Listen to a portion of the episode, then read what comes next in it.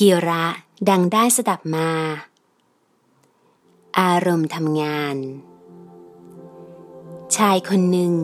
เดินทางจากกรุงเทพ เพื่อไปตากอากาศริมทะเลแถวบางแสน ผ่านหมู่บ้านอ่างศิลาที่มีโรงงานแกะสลักหินอยู่จำนวนมาก จึงแวะจอดรถหน้าโรงงานแห่งหนึ่ง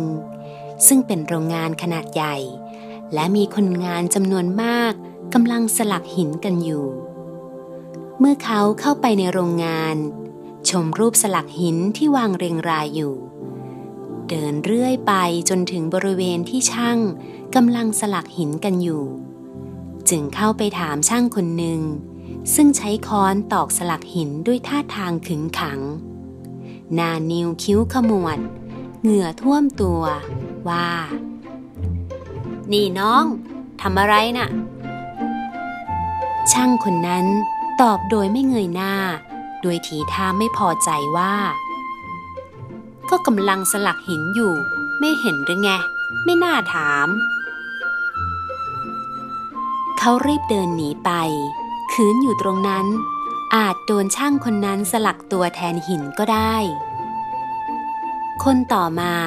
ซึ่งก็เหงื่อท่วมตัวกำลังสลักหินอยู่เหมือนกัน จึงถามเหมือนคนแรกว่า น้องน้องทำอะไรอยู่น่ะ อ๋อกำลังทำมาหากินอยู่ เขาเงยหน้าตอบแบบไม่แยแส ไม่ยินดียินร้าย เดินไปอีกหน่อย เห็นชายกลางคนง่วนอยู่กับการสลักหิน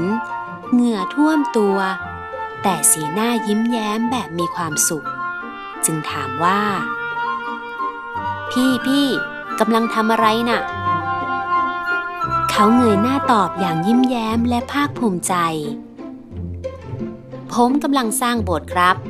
วัดในชนบุรีนี่แหละ มาว่าจ้างโรงงานให้สลักสิงโตเชิงบันไดโบสถ์ผมงี้ชื่นใจจริงๆ ได้มีโอกาสฝากฝีมือไว้ แถมได้บุญด้วย เรื่องก็จบแค่นี้ ท่านผู้ฟังคะ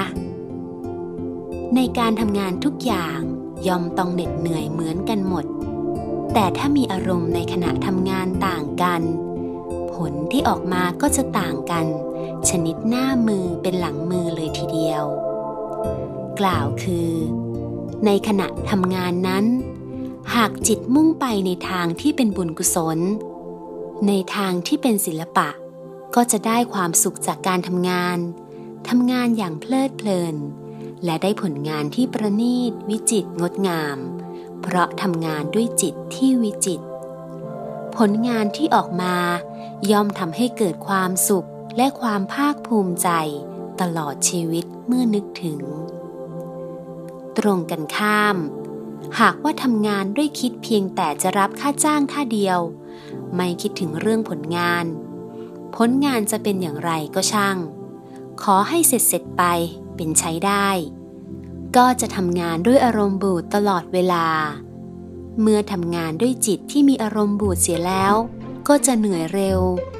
อยากให้งานเสร็จ หรือเวลาหมดไปเร็วๆ ก็จะไม่มีความสุขในการทำงานนั้นเลย ในการทำงานทุกอย่างนั้น ถ้าปรับความคิดให้ชอบงานที่ทำคิดถึงผลงานมากกว่าผลเงิน และสนุกกับการทำงานได้ ย่อมจะเหนื่อยน้อยลง หรือไม่เหนื่อยเลย